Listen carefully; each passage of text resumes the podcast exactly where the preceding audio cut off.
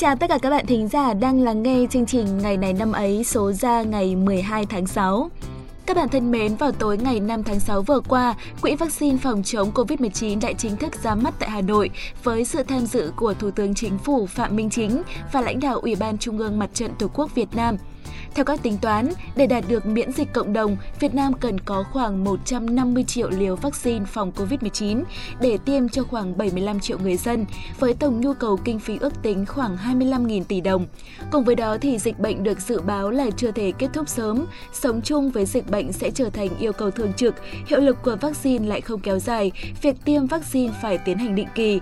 Tất cả những điều này đòi hỏi nguồn kinh phí rất lớn, trong khi Việt Nam thì có nhiều khó khăn, ngân sách nhà nước hạn hẹp. Trong bối cảnh đó, chính phủ đã quyết định thành lập Quỹ vaccine phòng chống COVID-19 với mục tiêu tiếp nhận, quản lý, sử dụng những nguồn tài trợ, hỗ trợ, đóng góp trong nước và ngoài nước để cùng với nguồn lực ngân sách nhà nước mua nhập khẩu vaccine, nghiên cứu sản xuất vaccine trong nước để tiêm chủng cho người dân, đảm bảo nguồn tài chính bền vững cho việc tiêm vaccine phòng chống COVID-19. Các tổ chức cá nhân có thể đóng góp trực tiếp cho quỹ vaccine phòng chống dịch COVID-19 theo nhiều hình thức. Thứ nhất là qua tài khoản tiếp nhận tiền trong nước, thứ hai là qua tài khoản tiếp nhận tiền từ nước ngoài. Phần thông tin này thì à, mọi người hãy xem giúp mình trên những trang báo chính thống hay là trên truyền hình, bởi vì đọc lại ở đây thì nó sẽ khá là dài và khó nhớ. Ngoài ra thì còn có một hình thức nữa đó là nhắn tin. Mọi người soạn tin nhắn theo cú pháp COVID khoảng cách NK gửi tới 1408, trong đó N là số bất kỳ trong khoảng từ 1 tới 2.000. K thể hiện cho đơn vị nghìn đồng. Mỗi tin nhắn được gửi đi, người nhắn sẽ đóng góp số tiền 1.000 đồng nhân với N lần. Hàng ngày thì trên những phương tiện truyền thông đại chúng, số lượng tiền đóng góp cho quỹ cũng được cập nhật liên tục.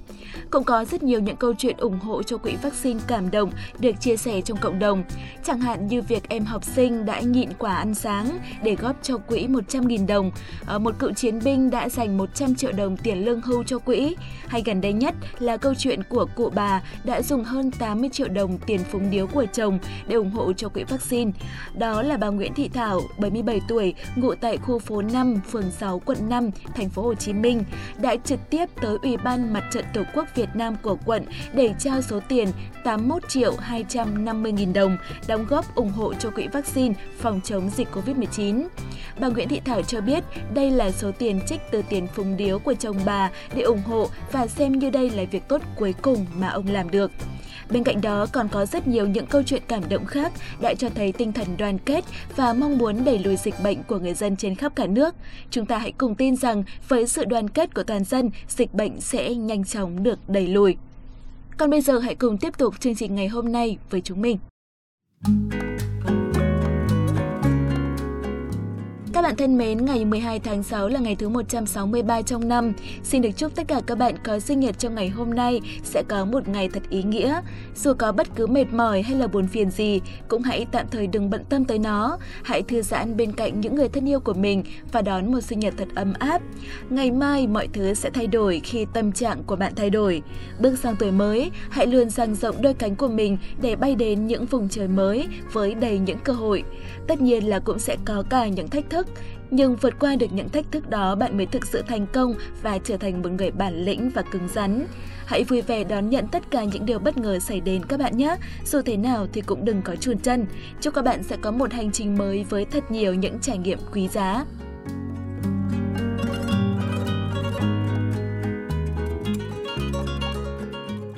Tiếp theo chương trình, hãy cùng với chúng mình lắng nghe và cảm nhận một câu danh ngôn.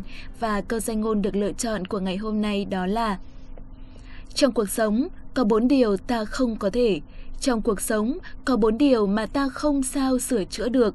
Khi hòn đá đã ném đi, khi lời nói đã buông ra, khi cơ hội đã bỏ lỡ, khi thời gian đã trôi qua.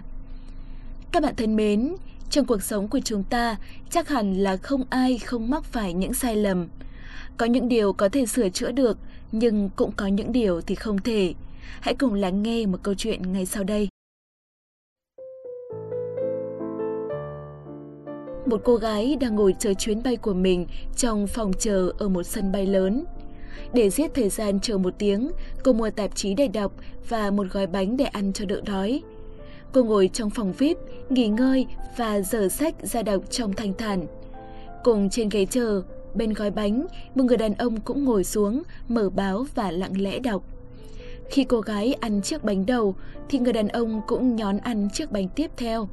Tuy không nói gì, nhưng cô cảm thấy bực bội trong lòng. Thật nhiên rồi, nếu ta không lịch sự thì ta sẽ cho mi biết sự tự nhiên lố bịch của mi. Cứ mỗi lần cô nhón một chiếc, thì người đàn ông kia lại nhón ăn chiếc bánh tiếp theo. Trong lòng cô, sự bực bội dần lên cao. Tuy nhiên, cô kiềm chế được nên chưa bộc lộ ra. Nó chỉ còn lại một chiếc bánh duy nhất, cô nghĩ. À được, thử xem người đàn ông ngỗ ngược này, mi sẽ xử lý ra sao đây? Nhưng hắn bình tĩnh, bẻ chiếc bánh làm đôi và mời cô dùng một nửa chiếc. Ôi thật là quá mức, trong khi cô đang còn đói. Cô đứng phát dậy, gấp sách lại, giành lấy nửa bánh của mình rồi đi thẳng ra máy bay. Khi đã vào trong máy bay, ngồi xuống ghế, cô lục túi tìm kính đeo của mình, thì thật ngạc nhiên trong túi sách của cô vẫn còn nguyên gói bánh chưa được mở. Cô cảm thấy hổ thẹn về hành động sai sót của mình. Cô đã để lại nguyên gói bánh trong túi mà chưa hề mở ra ăn. Còn người đàn ông kia đã chia phần bánh của họ cho cô, nhưng họ không hề tức giận, không hề điên khùng hay là khó chịu. Khi cô đang rơi vào trạng thái bối rối, hổ thẹn, nghĩ về người đàn ông kia, thì thời gian cũng không còn để cô có thể giải bày, để có thể tạ lỗi. Bạn thấy đấy, trong cuộc sống có bốn điều mà ta không thể nào sửa chữa được. Đó là khi hòn đá đã ném đi, khi lời nói đã buông ra, khi cơ hội đã bỏ lỡ và khi thời gian đã trôi qua. Hãy cẩn thận với từng suy nghĩ, hành động và lời nói của mình, bởi rất có thể bạn sẽ không có cơ hội để sửa chữa chúng. Và bây giờ sẽ là lúc chúng mình cùng khám phá những sự kiện đã diễn ra trong ngày hôm nay của những năm về trước.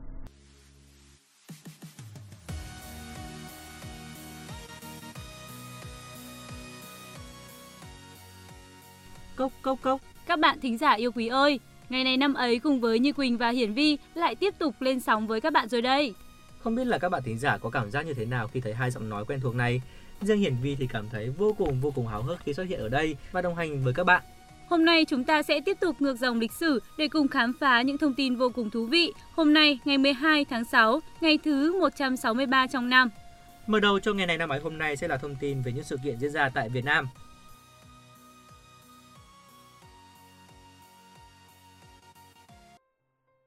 Hôm nay là ngày sinh của rất nhiều những nhân vật nổi tiếng thuộc nhiều lĩnh vực của nước ta. Đầu tiên, ngày 12 tháng 6 năm 1921 là ngày sinh của nhà giáo, nhà nghiên cứu văn học Việt Nam Phạm Thế Ngũ. Ông quê tại làng Ngọc Chi, huyện Bình Giang, tỉnh Hải Dương. Lúc lên 4 năm tuổi, ông được cha dạy chữ Hán. Lúc lên 10 tuổi, ông học trường sơ học Pháp Việt ở quê rồi lên Hà Nội học trung học ở trường Bảo Hộ. Năm 1944, đỗ tú tài xong, ông theo học tại trường Đại học Khoa học. Ngày toàn quốc kháng chiến chống Pháp năm 1946, việc học bị gián đoạn, ông cùng gia đình tản cư về quê. Suốt cuộc đời theo đuổi công việc dạy học và biên soạn sách, những năm cuối đời, Phạm Thế Ngũ đã sống ung dung, thanh tản. Ngày 9 tháng 5 năm 2000, ông mất và hưởng thọ 79 tuổi. Ngày 12 tháng 6 năm 1927 là ngày sinh của nguyên ủy viên Bộ Chính trị, Bí thư Trung ương Đảng, chủ nhiệm Ủy ban Kiểm tra Trung ương Đảng Cộng sản Việt Nam Đỗ Quang Thắng. Ông tên thật là Đỗ Duy Tư, quê quán xã Phố Cường, huyện Đức Phổ, tỉnh Quảng Ngãi. Ông tham gia cách mạng từ tháng 3 năm 1945, vào Đảng vào tháng 2 năm 1946. Do có nhiều công hiến cho sự nghiệp cách mạng của Đảng và của dân tộc, ông đã được Đảng, Nhà nước trao tặng Huân chương Hồ Chí Minh, huy hiệu 60 năm tuổi Đảng và nhiều huân huy chương cao quý khác. Ngày 12 tháng 6 năm 1942 là ngày sinh của cố nhạc sĩ, ca sĩ Trần Thiện Thanh. Ông là một trong những nhạc sĩ Việt Nam nổi tiếng nhất giai đoạn trước 1975. Một số bút hiệu khác của ông là Anh Trương, Trần Thiện Thanh Toàn, Thanh Trân Trần Thị. Ông còn là ca sĩ với nghệ danh Nhật Trường và được xem như là một trong bốn giọng ca nam nổi tiếng nhất của nhạc vàng. Ba người còn lại là Hùng Cường, Duy Khánh và Chế Linh. Sau năm 1975, ông nằm trong danh sách những nghệ sĩ bị nhà nước Cộng hòa xã hội chủ nghĩa Việt Nam cấm hoạt động. Năm 1984, Trần Thiện Thanh được phép hoạt động trở lại, nhưng ông từ chối làm việc dưới chế độ mới. Mặc dù ông vẫn soạn nhạc, ông qua đời vào ngày 13 tháng 5 năm 2005 tại nhà riêng ở thành phố Westminster, quận Cam, California, Mỹ do bệnh ung thư phổi. Một số tác phẩm nổi tiếng của ông như Chiếc áo bà ba, Hoa trình nữ,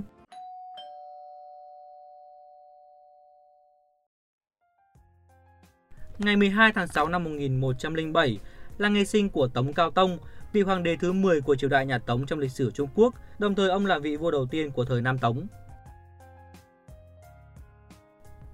Ngày 12 tháng 6 năm 1929 là ngày sinh của nhà văn Anne Frank. Cô là một trong những nạn nhân người Do Thái được biết đến nhiều nhất trong cuộc diệt chủng do Đức Quốc xã cùng bè phái tiến hành.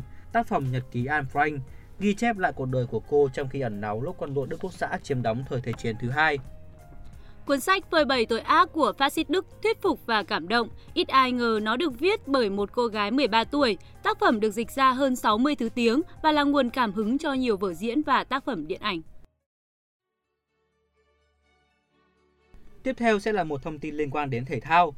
Ngày 12 tháng 6 năm 1973 là ngày sinh của cựu danh thủ người Ý Christian verri verri là một thành viên của FIFA 100, danh sách bao gồm 125 cầu thủ bóng đá còn sống vĩ đại nhất lịch sử do vua bóng đá Pele lựa chọn trong dịp kỷ niệm 100 năm thành lập FIFA. Trong nhiều năm, Verri được xem là một trong những tiền đạo xuất sắc nhất của châu Âu, đồng thời là cầu thủ đắt giá nhất thế giới khi Inter Milan chiêu mộ anh từ Lazio với giá 32 triệu bảng. Cũng vào ngày này năm 1979, một danh thủ khác của bóng đá Ý chào đời, đó chính là Diego Alberto Milito. Thực tế, anh là người Argentina gốc Ý. Milito là trụ cột trong chiến tích ăn ba của Inter mùa bóng đá năm 2009 đến năm 2010 và hai bàn thắng trong trận chung kết Champions League càng khẳng định anh là một trong những tiền đạo nguy hiểm nhất thế giới. Sau đây là những thông tin tiếp theo. Chuyến bay đầu tiên của chiếc Boeing 777 do hãng Boeing của Hoa Kỳ chế tạo được khởi hành vào ngày 12 tháng 6 năm 1994. Phần cuối của chương trình ngày hôm nay sẽ là thông tin về ngày lễ và kỷ niệm.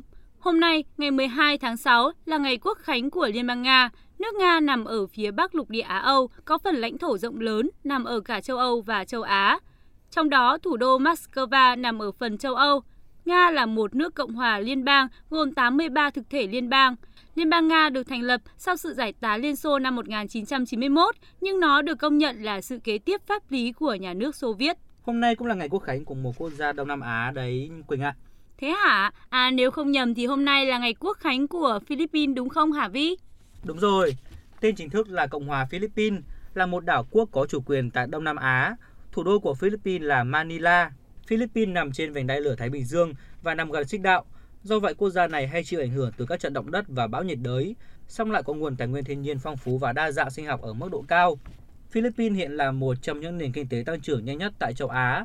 Việc có quy mô dân số lớn và tiềm năng về kinh tế khiến Philippines được phân loại là một cường quốc bậc trung.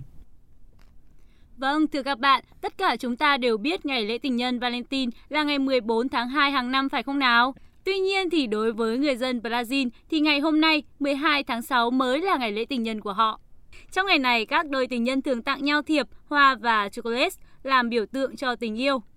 Một thông tin thú vị phải không nào? Vâng, thông tin vừa rồi đã khép lại chuyên mục ngày này năm ấy hôm nay rồi. Cảm ơn các bạn đã chú ý lắng nghe và đừng quên là chúng mình sẽ có hẹn vào ngày mai đấy nha.